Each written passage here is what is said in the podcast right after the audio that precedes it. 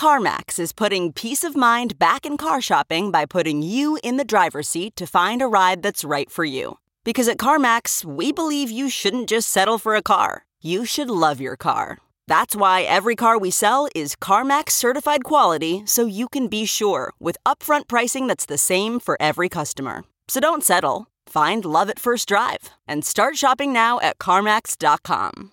CarMax, the way car buying should be. Okay, picture this. It's Friday afternoon when a thought hits you. I can spend another weekend doing the same old whatever, or I can hop into my all new Hyundai Santa Fe and hit the road. With available HTRAC, all wheel drive, and three row seating, my whole family can head deep into the wild. Conquer the weekend in the all new Hyundai Santa Fe. Visit HyundaiUSA.com or call 562 for more details. Hyundai, there's joy in every journey. This episode of The Hash is sponsored by Minima.Global and Circle.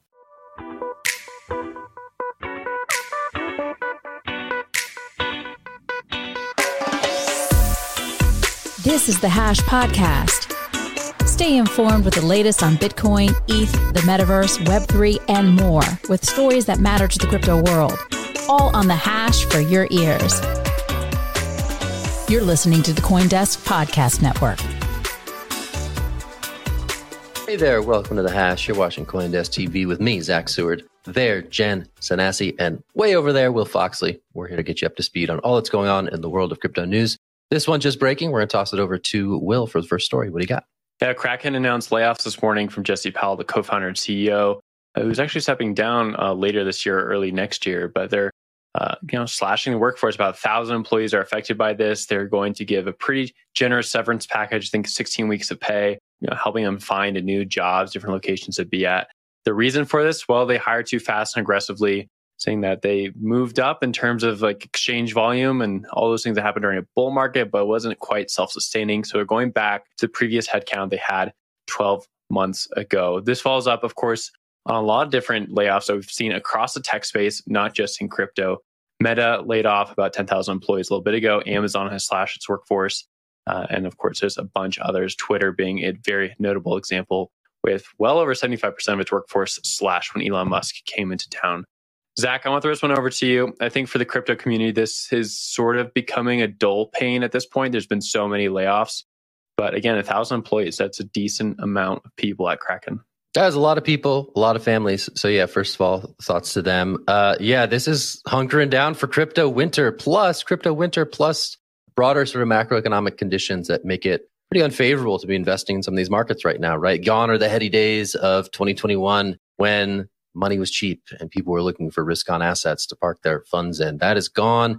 And as a result, a lot of these firms are having to cut back significantly. You know, we had incoming CEO Dave Ripley on the show recently. So this is a pretty remarkable about face from some previous comments that Kraken had made about holding steady through uh, thick and thin, despite the current market conditions. They were going to be able to continue their plans to grow as such. But obviously that's taken a turn, probably compounded by this last month of just crazy news in the crypto markets that may have suppressed exchange demand even further as we saw people rush towards self custody. Jen, curious for your thoughts. Yeah, I guess this is just bear market things, right? I think Will alluded to it in his intro during a bull cycle. There's a lot more customers entering the space and those customers demand product that work. Things need to work better. They need to work faster. They need to break less. And that means that you need to staff up.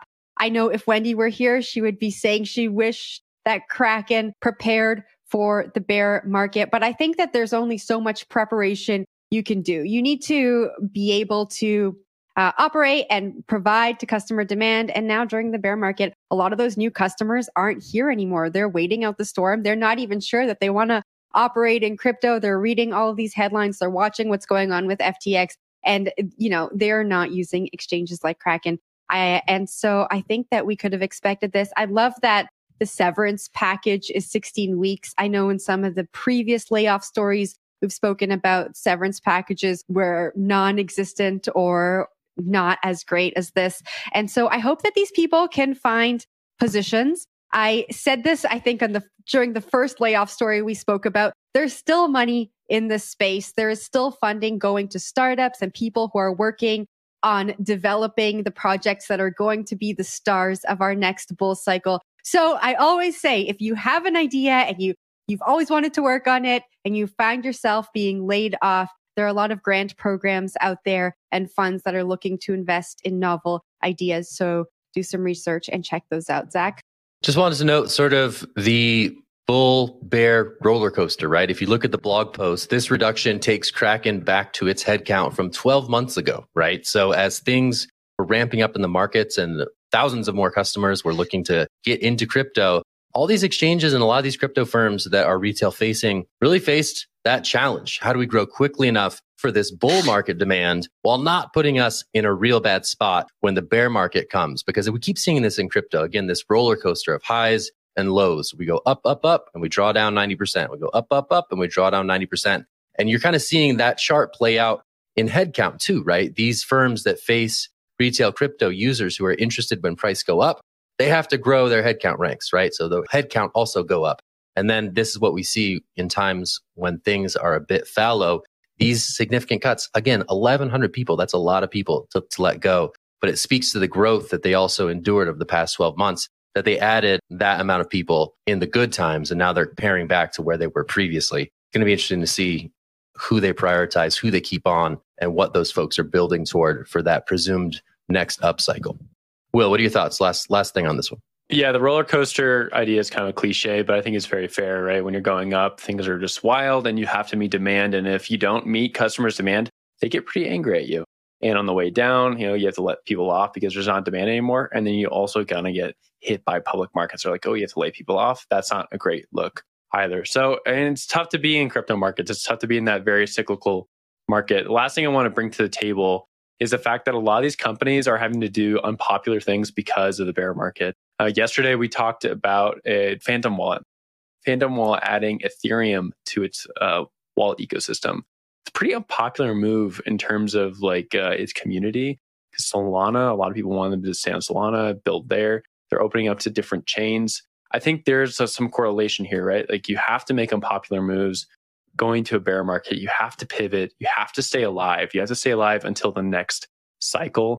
And that means pissing off your community. That means laying off people. That means making unpopular decisions to help your bottom line out. And I think we're going to see a few more of these things.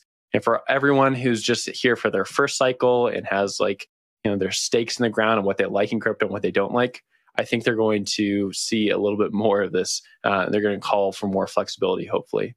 Zach, over to you. You know, if you look again at, uh, you mentioned public markets, Will, and I think Kraken had long been rumored to be going public. And I think we can say with some degree of certainty that that listing is not happening anytime soon. And hopefully it'll be time to the next upswing in the markets. We've all seen what Coin, Coinbase's stock, has done since debuting to much fanfare back in April 2021.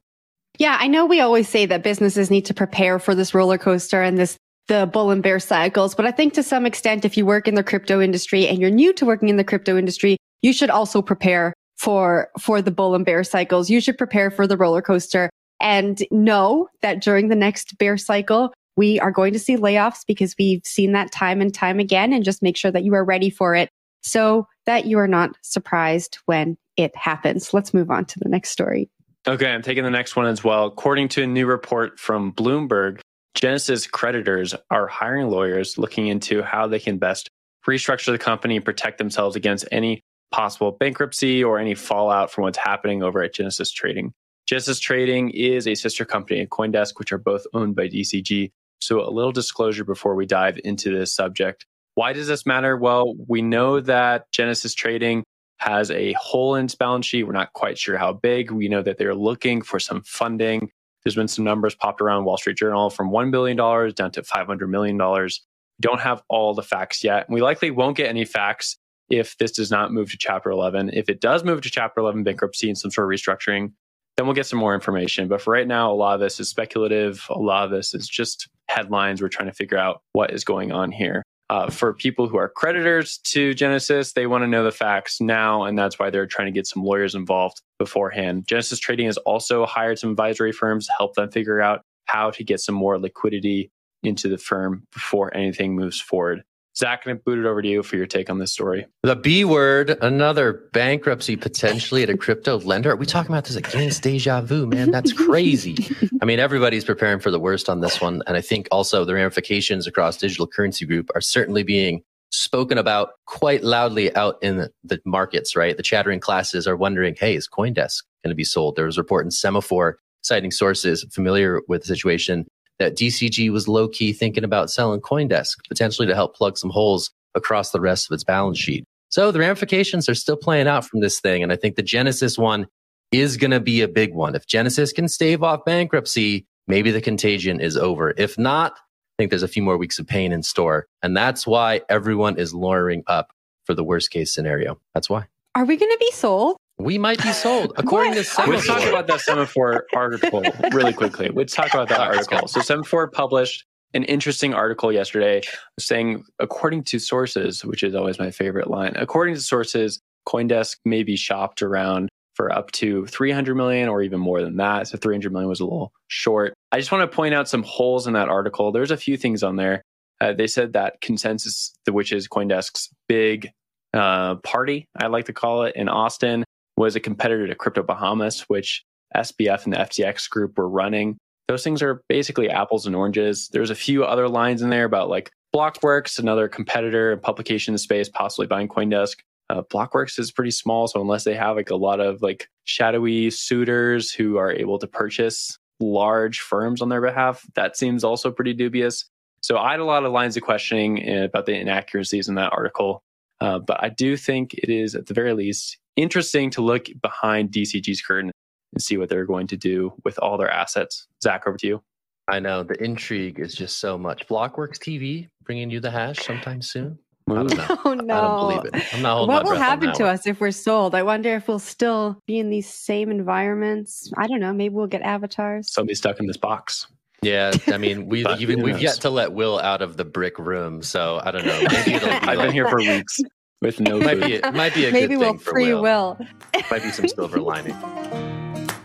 So here's a big question What's the most important thing about crypto? It's not transactions per second, it's not convenience, and it's not even smart contracts. It's decentralization to achieve censorship resistance so we can all be free. Minima is a new layer 1 blockchain designed to run in full on a smartphone so that anyone can participate in building Minima's decentralized network as an equal.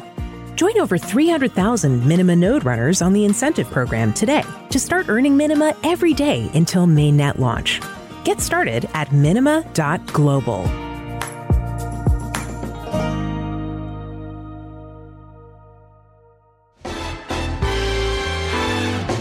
This episode is brought to you by Circle, the sole issuer of USDC and a leader in crypto that's held to a higher standard. USDC is a fast, safe, and efficient way to send money around the globe. USDC is always redeemable one to one for US dollars and has over $45 billion in circulation as of October 13th, 2022. Plus, Circle posts weekly reserve reports and monthly attestations of reserve capital, letting users know that USDC is safe, transparent, and compliant with regulations. Just go to circle.com backslash transparency to see why USDC is a trusted stablecoin. we are heading off to Europe. So the European Central Bank says that crypto is on the road to irrelevance. They say that Bitcoin was created nearly 15 years ago to improve on or replace the existing monetary system, but those hopes have not yet panned out. In a blog post, the Director General of Market Infrastructure and Payments and Advisor say Bitcoin has never been used to any significant extent for legal real world transactions. Will, what do you think? Are we on the road to irrelevance? Just another indicator that we may not have a job soon. Okay, I wasn't going to do it yesterday, but I'll do it today. God give me the confidence of an ECB banker who is just projecting about Bitcoin's future. They are wrong every bear cycle. They do this. They throw out this article. They say Bitcoin's never been used for X. Bitcoin has never been used for Y. Bitcoin is useless. Oh, look at my shiny new digital euro program. I'm going to roll out and make everyone involved in. This is the same article we see over and over again. We got the usual critics on crypto Twitter bringing out as well. My favorite from Eric Voorhees, the founder of Shapeshift, saying that he's going to print this and hang it on his wall. as a nice reminder that central bankers don't seem to get things right at all. During the bear market, they're always looking for dunks. And this article is chef's kiss, perfect, always same timing. Love to see it roll out. Zach, over to you. Bitcoin's down bad, but it's not going anywhere, right? So I think price down significantly. Usefulness of Bitcoin still quite strong in terms of storing value, transacting outside of the purview of banks, corporation, and government regulators such as this, right? It doesn't mean that you're doing it illegally. It doesn't mean that it only is a hotbed of crime. It just means that it exists outside of the purview of the control of central bankers, which have historically done not great things to fiat currencies. And you can look to currency historians, new and old, who speak to that fact. Now, this is the moment for this stuff, right? I think we're going to see a bunch of Bitcoin eulogies. I think that sentiment is out in the ether. People are asking around, you know, they talk to you, your uncle at Thanksgiving or Christmas. They're saying, hey, sure seems like that orange coin stuff is dead. Is it going to come back? Is it going to live? And I think obviously it's going to persist. And I think the people in the room who are interested in understanding what it means for the future of financial freedom and usage are going to understand it as opposed to just writing these eulogies that often turn out to be wrong and that are often printed out on the walls of crypto OGs like Eric Voorhees to be trotted out again when times are good and similar officials are saying good things about Bitcoin. So we enter this cycle. It's a cyclicality that we talk about time and time again. And maybe this is just part of the discovery cycle that comes with the boom and the bust that is the highly volatile digital asset space. I don't know. Just my two cents. Yeah, I think what's missing from this eulogy is that there are the options, right? If you want to take part in the traditional monetary system, you can do that. If you want to use Bitcoin, and by the way, there are lots of people who are using Bitcoin for legal tender in multiple places around the world. I wish Naomi Brockwell was here to tell us all about the ones in her own community that she's but like the the choices are there, right? I agree with you, Zach. Bitcoin isn't going anywhere. I think that these two ECB advisors took the chance while writing this to cite everything from the fact that Bitcoin is boiling the oceans to the fact that the technology is going to become irrelevant. And then I think there was even a little dig at FTX in there. They said that under the new regulations in Europe, MiCA, FTX would not have been able to operate in the way that they did. Will, I saw your hand go up. Yeah, I'll throw some stats at you and then hand it off to Zach. I think all these articles come out when Bitcoin's price is bad, maybe because there's an audience for it, but certainly because these arguments are rooted in the fact that Bitcoin has a price and they are only going to trot these things out when Bitcoin's price is low. And that seems to be like the cliffhanger or like the way that they can kind of latch onto these articles at all. But if you look at the price itself, it's actually pretty impressive where we're at compared to the larger market. The average NASDAQ stock is down about 30% year to date. So, you know, when, yes, Bitcoin's down 75% year to date, but Bitcoin is a risk off stock. It's going to, or risk off assets, going to just falter when everything else is also faltering. Look at Amazon as well. I saw this on Twitter. Forget who said it. So apologies if you're watching this and I'm not citing you. But Amazon has actually sold off all of its COVID gains. So if you look at right before the pandemic started and right after, Amazon's stock price is right back where it started. And why is that? Well, we're in a monetary tightening. So that's definitely to concern. But if you look at Bitcoin in comparison to those things, Bitcoin's actually up quite a bit. Like right before COVID hit, you know, Bitcoin was trading around $6,000 per coin. And now Bitcoin is at $16,000 per coin. So yes, we went up to 69,000. Maybe I'm just preaching hopium, but I think it's important to note that we have made some moderate gains over the last two years, and the ECB should take note of that. Zach, over to you. Yeah, I just wanted to put a finer point and underline what Jen said that was really smart. Bitcoin and digital assets are about optionality, right? They are useful to some people when they're not useful to others. But the fact of their continued existence and the fact that they are an option to some people in terms of transacting and doing bank like things with their money, the ability to transact and invest in a peer to peer fashion in decentralized networks that are outside the purview of states and state boundaries. That's a fantastic thing that should be allowed to flourish in this world, right? The option to have it is what it comes down to. And I don't think there's many people, even those peddling the most hopium, that are still thinking, uh, maybe maybe some of the hopium people are still thinking this that it will replace the financial system writ large. I think most people would say no, it's an option that at best will be a parallel system to the existing financial rails that serve many people well, but serve a lot of people pretty poorly. And that's what I think people are in this space are building toward when they think about what Bitcoin and other digital assets can represent for people's financial freedoms going forward. And I think that is something that I think maybe these staffers kind of took the bait, the replace the thing, the replace the financial system, nuke the whole thing, burn it all down. I don't think that that's likely to ever happen as it relates to Bitcoin.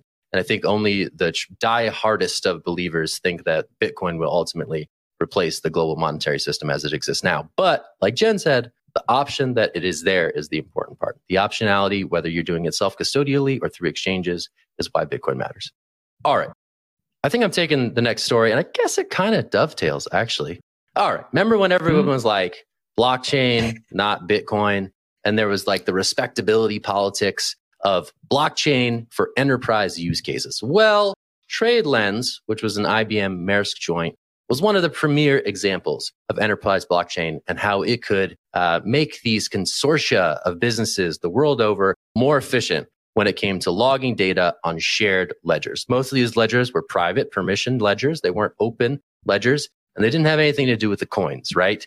Now we're getting some news that after about five years, they're officially winding this thing down. They had a hard time getting that consortia to a point where it made business sense for these shipping giants to participate in a way that used blockchain. Now, what does it all mean? Is enterprise blockchain dead forever? Who knows? Things come back. But it seems like this is a pretty big one to fall in the enterprise blockchain narrative. And it really harkens back to where we were after the last bull cycle, where this was the thing of the month. I'm going to toss it to Will. If you got any eulogies for enterprise blockchain, hit me with them because this is a good moment to, to get it out there. It's certainly about the story. I think we should cover it for sure. I remember back in the day when there was a lot of these enterprise blockchain stories of like every single article on Coindesk at one point just felt like it had some sort of enterprise spin to it. And that's because everyone was talking about it. This was like the thing. You go to a conference, be like, not too interested in Bitcoin, but I like blockchain technology and I want to use it for my enterprise solution.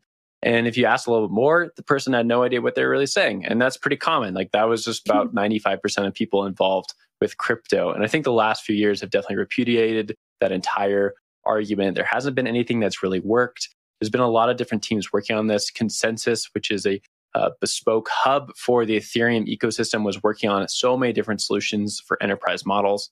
None of that has really worked out to date. There's been some JP Morgan stuff with Quorum. I think they've sold off a lot of those assets, have never really used them. And if you really want to get into the why, it's because blockchains aren't really meant to do this sort of thing. Permissive private blockchains, the words are just antagonistic against each other at a certain level. Blockchains are supposed to be open, public, legible for everyone to read and moving money around, not necessarily just keeping uh, you know quaint little data about where one ship is transferring information to another ship. So I think this is pretty much expected, though a good little cap on a saga that has been going on for a few years. Jen, over to you.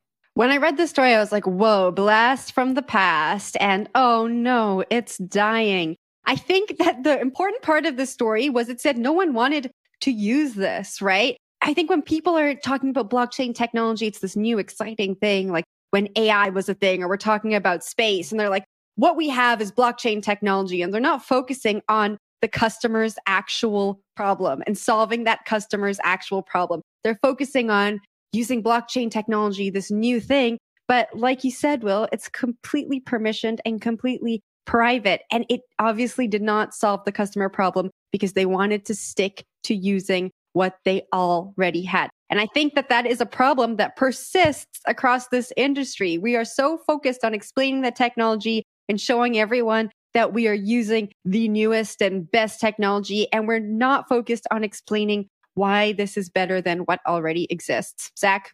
So, in terms of corporate interest in Web3 technologies, there's been a lot of parallels drawn in this cycle to the metaverse, right? So, in five years' time, putting you guys on the spot, get out the crystal ball here. In five years' time, will we be seeing the same headline for corporate experiments with the metaverse, or is the metaverse inevitable? What do you guys think looking forward? Jen, putting it to you. Mm. I'm completely bullish on the metaverse. Everybody knows that. I don't know that we'll be talking about it in the same way. I think corporates jumped onto all of the excitement as part of the bull cycle. I think that there's going to be a lot of drop off during the bear, but the metaverse will be back. It is not going anywhere. And one day the hash will be done from the metaverse. All right, Will, putting it to you. Metaverse corporate experiments, sink or swim, five years time. Five years time, there'd be a few sad saps at the Decentral Casino, and that's about it. I'm not seeing anything actually working Well, out on this front. Metaverse, enterprise blockchain, same sink and ship. In five years, we will talk about this, and I will be right. All right, mm-hmm. we'll log it. We'll we'll Zach, log this what- one to what the are your record. We will revisit. I'm just here to observe. I have no thoughts. No You're thoughts on this one. could go could go either way. Who knows? But just remember, next time someone says blockchain, not Bitcoin, the killer app is the coins, not the ledger itself. Hmm. All right, that's it. All right, that's it for the show today. Thanks for watching the hash. We're on Coindesk TV. It's a good place to be. We like Coindesk TV. We like Coindesk Podcast Network. We like Will's little Coindesk brick cell that we don't let him out of. Look, everybody, there he is. Let me out. No, you have to stay. That's Will Foxley, stay Jen there. In the middle. I'm Zach Seward. Thanks for being here. We'll see you on Thursday. Have a great day. Thanks. Bye.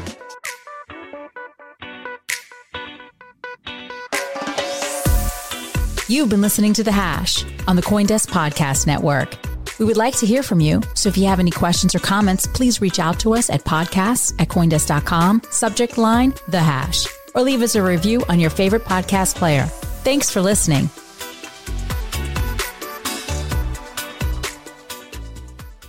You can probably treat yourself to an ad free upgrade, or at least grab an extra latte. After getting a Chime checking account with features like fee free overdraft up to $200 with SpotMe, no minimum balance requirements, and no monthly fees. Open your account in minutes at chime.com slash goals24. That's chime.com slash goals24. Chime. Feels like progress. Banking services and debit card provided by Bancorp Bank NA or Stride Bank NA. Members FDIC. SpotMe eligibility requirements and overdraft limits apply.